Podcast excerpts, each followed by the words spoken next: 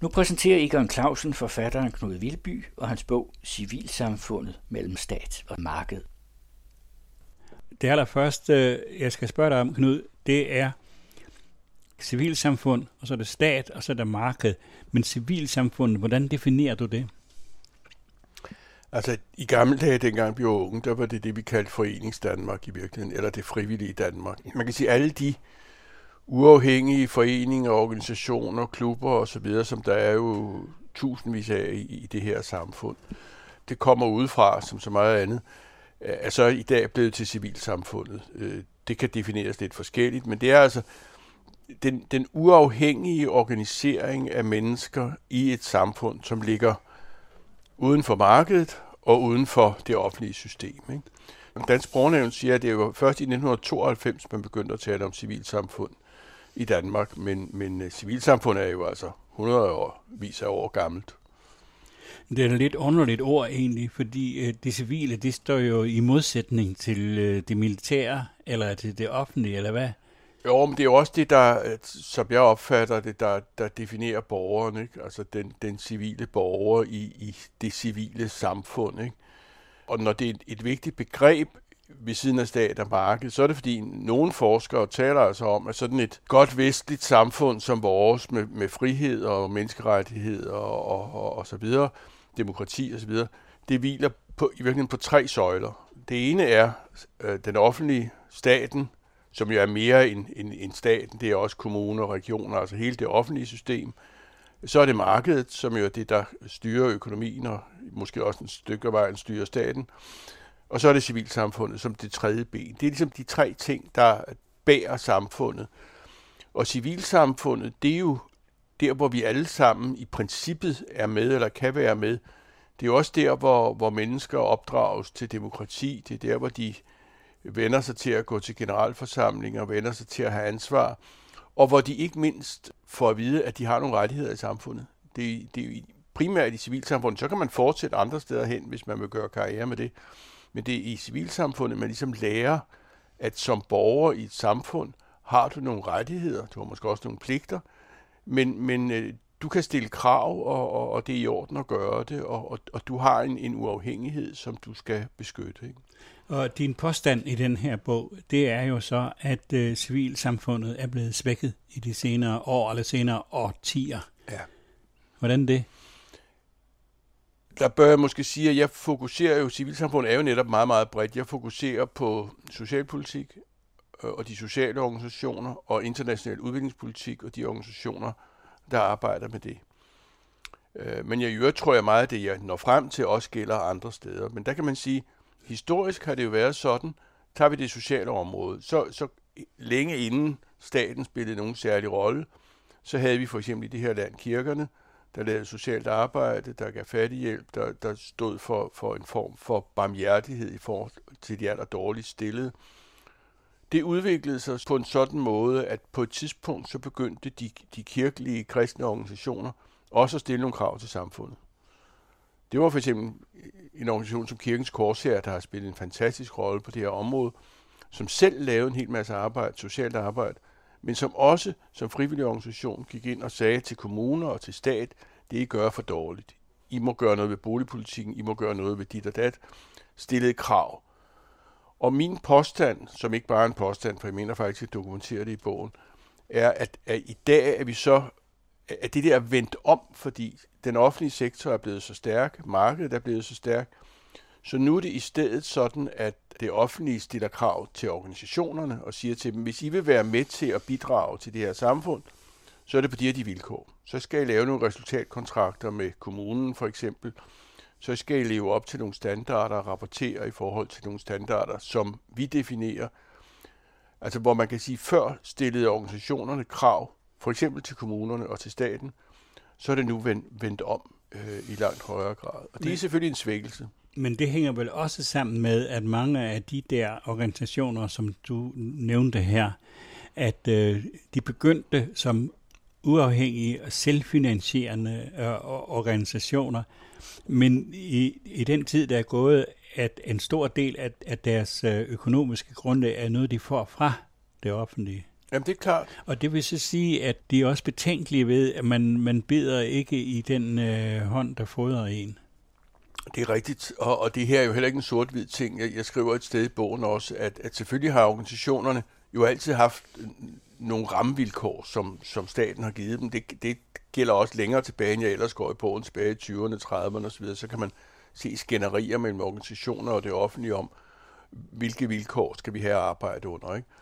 Og selvfølgelig er det rigtigt, at du har altid den der med, at den, der betaler regningen, har også en tendens til at bestemme musikken og hvad der skal ske, ikke?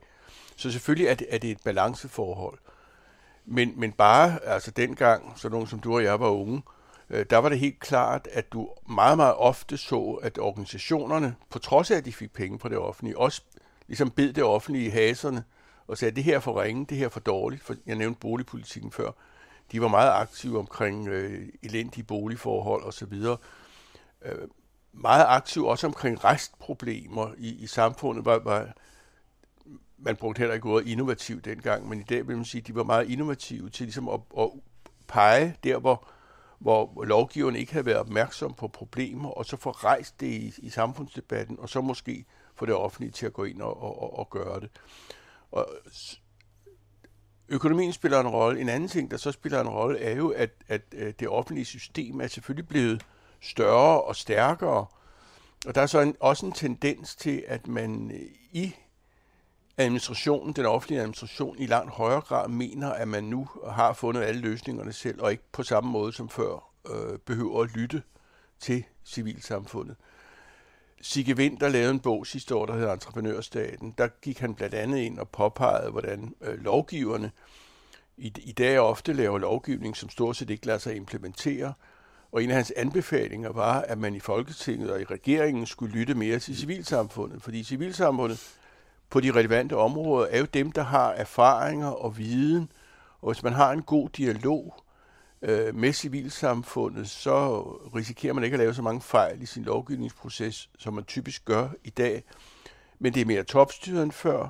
Der er flere embedsmænd, der mener, de kan selv, og tempoet er hurtigere end før.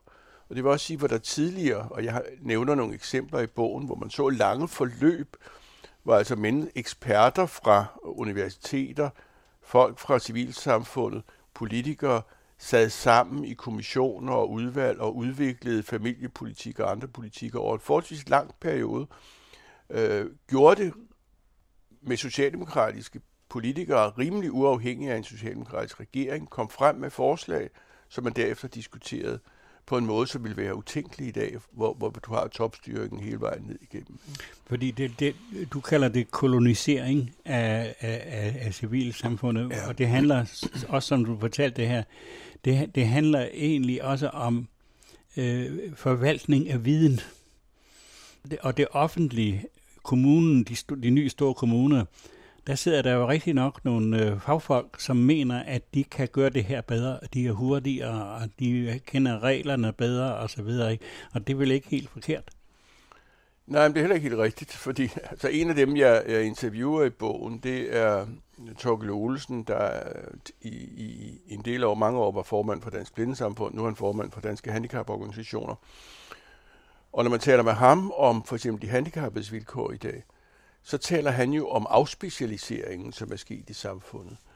Og det refererer blandt andet til, at så længe man havde amterne, så var der en lang række specielle tilbud, ikke mindst for handicappede, men også på andre områder, psykisk syge osv., som var forankret i amterne. Og det betød, at man fik samlet en masse speciale på amtsniveau,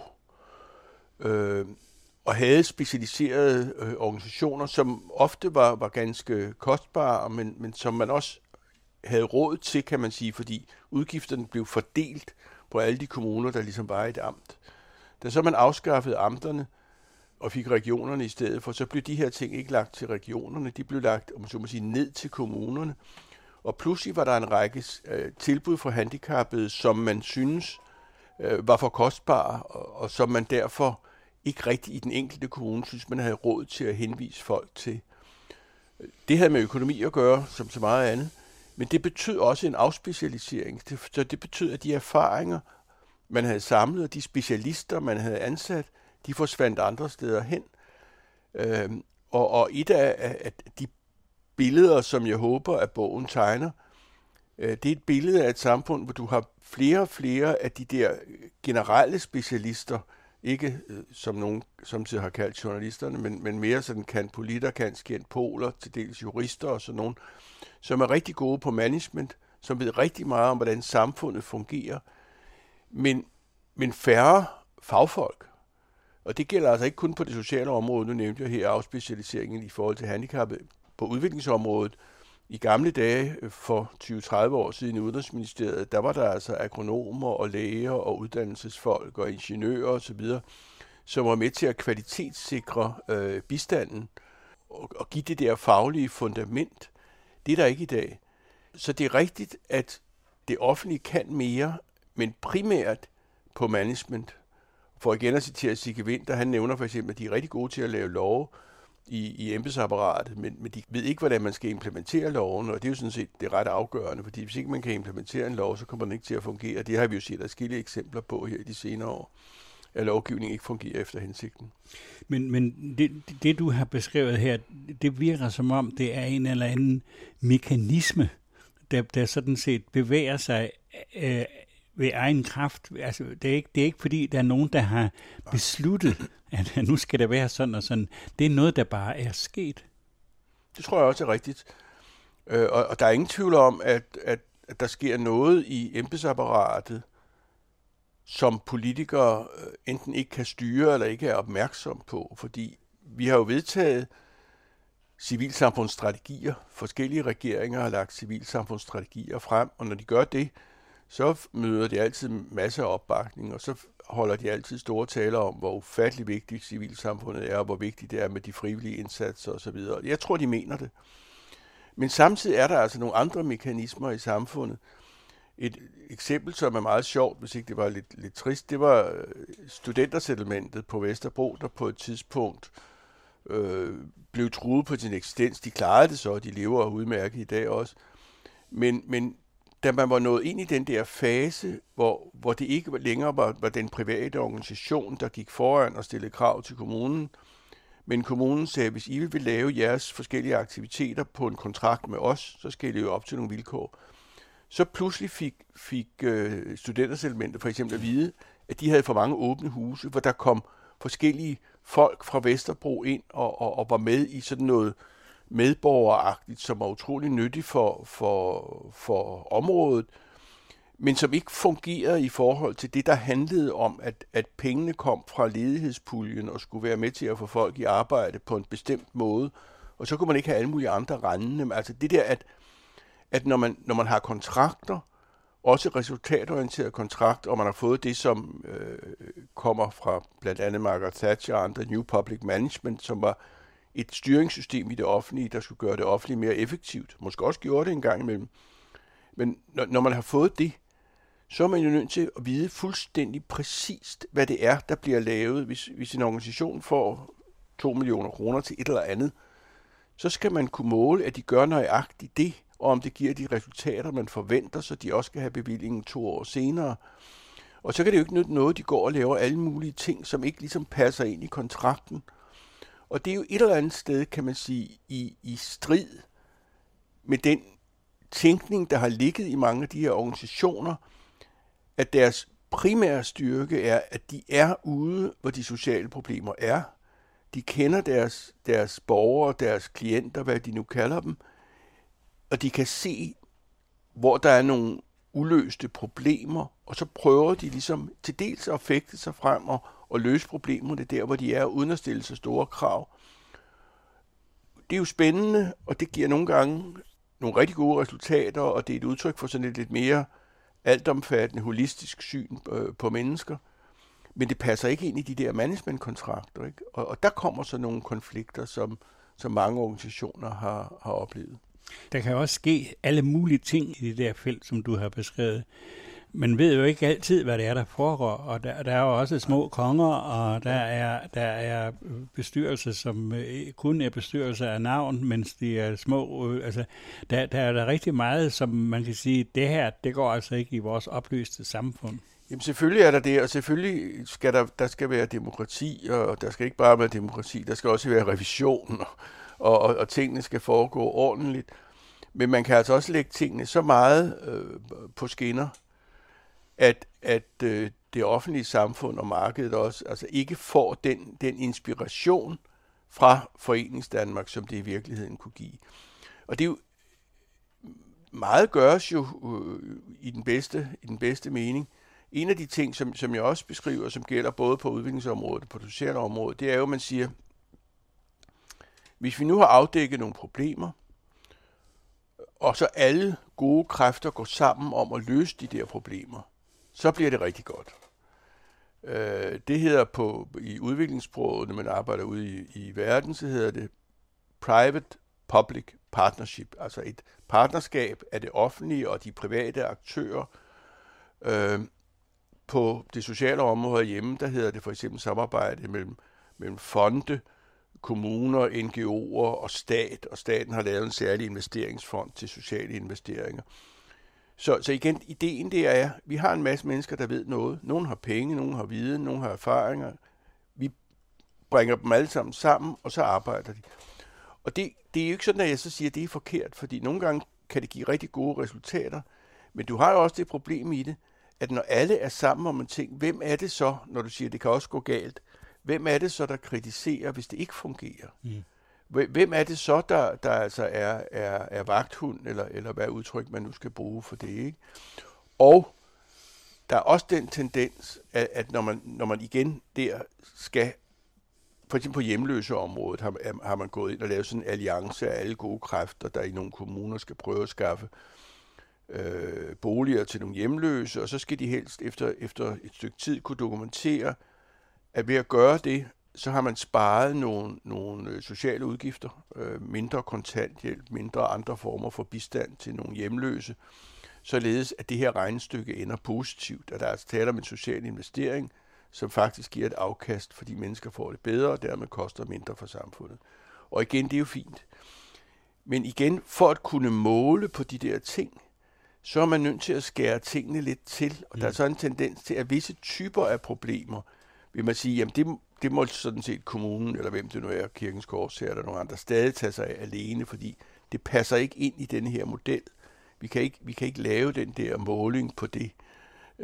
Vi kan ikke få evidens, som jo er sådan et hadet og elsket ord, alt efter hvem der bruger det og hører det. Altså det der, man skal kunne bevise et impact, der skal være bevis for, at man får det for pengene, som de er bevilget til. Nu har vi talt om det her, som om det sådan var noget, der skete mere eller mindre af sig selv. Men det gælder jo ikke alle steder, fordi du har også skrevet om Dansk Flygtningehjælp, og der kan man da tydeligt se, at politikere og politiske processer har været inde for at reducere Dansk Flygtningehjælp, som jo var en folkelig forening, og reducere dens indflydelse på behandlingen af flygtninge her i landet. Og det er altså ikke noget, der er sket af sig selv. Nej. Jamen, der er klart også politisk indblanding, og der er også nogle steder nogle, hvad skal man kalde det, det skriver jeg ikke i bogen, det kan jeg godt sige her, så nogle lurendrejertricks. Og det er jo svært at komme udenom Anders Fogh Rasmussen i det her, fordi netop når du nævner flygtningehjælpen, der er mange, der vil mene, blandt andet den tidligere generalsekretær i flygtningehjælpen, Bille Kristensen, har sagt, at højdepunktet af positivt samspil mellem stat og civilsamfund, det var, da vi meget, meget vellykket modtog de bosniske flygtninge efter Balkankrigen i 90'erne. Det var Birthe Weiss, der var indrigsminister, og der var et meget positivt samspil, og der var også en vis skepsis i befolkningen, men politikere tog ud og sagde, at den her opgave kan vi godt klare, og det gik på mange måder mægtigt godt. Det var så relativt få år før Anders Fogh Rasmussen holdt en berømt tale, som I citerer, der handlede om, at vi skal ikke have smagsdommere og eksperter til at bestemme over os. Det skal være folket, der bestemmer. Det var jo lanceret. Det er derfor, jeg siger lurendrejertrik. Det var jo lanceret som, at nu skal folket tage magten tilbage, ligesom Trump og andre politikere har sagt det, ikke? Men det, som skete, var jo, at man nedlagde en masse råd og nævn, bagefter udnævnte man nogle nye. Og så lavede man et frontalangreb på dem, man ikke kunne lide. Det var for eksempel Dansk Flygtningehjælp, som på det tidspunkt var Dansk Folkeparti meget afhængig for regeringen, og derfor var det en af delene. De ville gerne have Dansk Flygtningehjælp slagtet helt. Det var også Institut for Menneskerettigheder. Og det, man kan se bagefter, det var jo altså, at den der dialog også med eksperter, for selvfølgelig er der masser af eksperter i civilsamfundet. Det er klart, går man ud i Dansk Handicaporganisationer, så finder man formentlig den største ekspertise i Danmark om handicapområdet. Så selvfølgelig var der eksperter der. Så når man siger, at man ikke vil lytte til eksperter mere, men lytte til folket, så er det noget vrøvl, fordi folket har også via deres organisationer, deres eksperter, deres indsamling af erfaringer og viden på en række forskellige områder. Så det var klart, at der blev civilsamfundet skamskudt. Man kan så ikke blive ved at give ham skylden, kan man sige, fordi den svækkelse, der har været, den er fortsat, man kan sige, skiftende regeringer siden, både Helle Thorning og Lars Løkke og Mette Frederiksen har mere eller mindre videreført en politik, ikke helt så grelt, men altså stort set på samme måde, ikke? Men hvis vi nu vender tilbage til civilsamfundets svækkelse, som du siger, så kunne man også godt sige, at det er der rigtig mange politikere, som godt er klar over. Også at de opfatter det rent faktisk som et problem. Altså ude i kommuner for eksempel, arbejder man jo i rigtig mange kommuner, måske dem alle sammen, med forskellige former for borgerråd, eller at man prøver på at sammensætte nogle organisationer eller grupper af mennesker, som man så siger, at det der er folket, og dem lytter man så til. Og det kan man jo sige, at det er et udslag af, at det andet system, det ikke fungerer godt nok mere. Ja. Ja. Det vil sige, at man ved det godt. Det er rigtigt. Og så spørgsmålet er så, om det så fungerer, det kan man diskutere, det er jeg ikke sikker på. Men, Jamen, derfor sker der sker jo en hel masse ting, ikke? Altså en ting, som jeg kun beskriver i det relativt korte kapitel, er jo, at fondene kommer ind, fordi lige så vel som økonomi spiller en rolle for civilsamfundet, så spiller økonomi jo også en utrolig stor rolle for kommunerne, og kommunerne er grundlæggende klemt på økonomien. Og det vil sige, at på den ene side vil man gerne have flere frivillige, man vil gerne have frivilliges bidrag. På den anden side skal man også hele tiden sikre, at hver gang du bruger penge på noget, så kommer der mest muligt ud af det. Og derfor har du så de der kontraktlige krav til organisationerne om, hvordan de skal agere og hvilke krav de skal leve op til, som på trods af, at man egentlig gerne vil have deres positive bidrag, gør dem til en slags underentreprenører. Og de er ofte dygtige underentreprenører, så det er ikke sådan, at det ikke er vigtigt, det de gør, det er det jo stadigvæk, og derfor igen vil jeg sige, det er jo ikke sort-hvidt det her. Men kommunerne er også klemte i den der udvikling. Og der kan det jo, apropos fondene, det kan jo være sjovere for en kommune at arbejde med en fond, der kommer med en masse penge, frem for med en social organisation, der gerne vil have en masse penge. Og så er det, at man kan lave de der ligesom koblinger. Hvis nu I kobler fonden med den civile organisation, og så har lidt penge fra kommunen til at stimulere det arbejde, der kommer ind, kan man så ikke lave noget rigtig spændende? Og det kan man nogle gange. Og der er også, det er en del af det, der er også folk i organisationslivet, som synes, det her er spændende og giver nogle nye muligheder, fordi fondene gerne vil prøve nogle ting af. Men man mister altså den der stærke civilsamfundsryst i den offentlige debat. Jeg synes, at det er en virkelig god og meget oplysende bog med mange beskrivelser og analyser af systemet. Men noget af det, som jeg måske godt kunne have ønsket noget mere om, du skriver lidt om populisme. Og når de folkelige organisationer mister deres folkelige interesse eller den opbakning, som de havde før, så har jeg tænkt på, så kan det måske hænge sammen med fremvæksten af de sociale medier. Og som regel på en meget overfladisk måde løber der sådan en strøm af oplysninger, og som kan være meget kritiske og nedvurderet. Og det betyder, at den der grundige diskussion, som du startede med at fortælle om, at den får vanskelig ved at få indflydelse, fordi det hele går så hurtigt, og der er forarvelse, og der er alle mulige former for krænkelse. Alt det der er på færre derude. Og jeg betragter, at vi er ude af stand til på nuværende tidspunkt at håndtere de gespenster, som vi kalder til live via de sociale medier, og det mener jeg spiller med ind i det her samlede billede. Jamen det gør det også, og for at lægge lidt til det, så kan du sige, der er jo også den udvikling, som måske er en del af den samme, som er, at vi er langt mere forbrugere, end vi var før. Ikke? Man kan sige, sådan historisk går vi fra et samfund, der hed skummer, bliver vi din læst. Ikke? Du skal ikke tro, du er noget, du skal ikke tro, du kan blive noget andet, end det dine forældre var. Så går vi til et samfund, hvor du ved at organisere dig, og er der noget, der har været en stærk civilsamfundsorganisation, så er det jo fagbevægelsen. Ved at stå sammen inden for et fag, opnår du nogle ting, ikke? Og der gælder det virkelig om at stå sammen, ikke? Også selvom du til kan være lidt træt af din formand, eller din kasserer, eller hvem det nu er, ikke?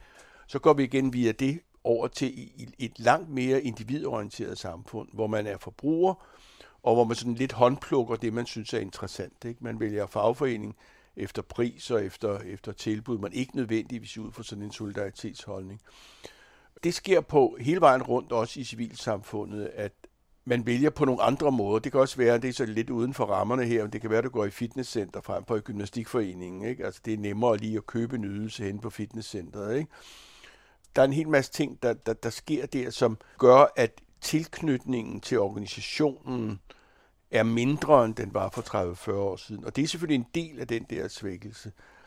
Så har man de sociale medier. Man har jo også, og det nævner jeg, men går ikke dybt ind i, så har du jo de nye bevægelser, kan du sige. Du har jo, vi havde klimavalg i Danmark, og klimabevægelsen er jo en stor og en stærk bevægelse, men det er jo også bemærkelsesværdigt, at de der bevægelser har det med at gå lidt udenom de etablerede organisationer og slå sig op et andet sted. Nogle af dem bliver måske så til stærke organisationer. Jeg synes ikke, man skal undervurdere det. Og der sker bestemt nogle positive ting også der. Men du har jo ret, at de sociale medier, det er jo let at skabe en stemning, men det er svært at arbejde for nogle konkrete mål og forandringer via sociale medier. Det bliver netop det der populistiske, det der er for galt, og det der er for meget, og det der vil vi slet ikke have med at gøre, osv., ikke? Det er klart, det er en del af udviklingen. Nu har du udgivet den her bog med civilsamfundet mellem stat og marked. Og den skal så helst diskuteres. Den skal have indflydelse, den skal have betydning. Ja. Hvor er de miljøer henne i dag, hvor man gør den slags? De findes jo, altså jeg skal her i maj diskutere i Socialpolitisk Forening i hovedstaden, ikke? Og jeg har diskuteret i Global Fokus, som er en paraplyorganisation af de organisationer, der arbejder på udviklingsområdet. Så de findes, men jeg synes alligevel spørgsmålet er relevant nok, fordi måske er den type af debatforer lidt svagere også, end de har været tidligere, og det er da rigtigt, jeg kigger da lidt rundt for tiden og siger, hvor kan jeg komme til at diskutere denne her bog, ikke? Og det skal jeg jo nok komme, ikke? Men det er klart, det er ikke fuldstændig oplagt, at der er et stort forum for sådan en diskussion i de organisationer, som bogen omhandler. Tak skal du have. I hørte forfatteren Knud Vilby i samtale med den anden radios Egon Clausen.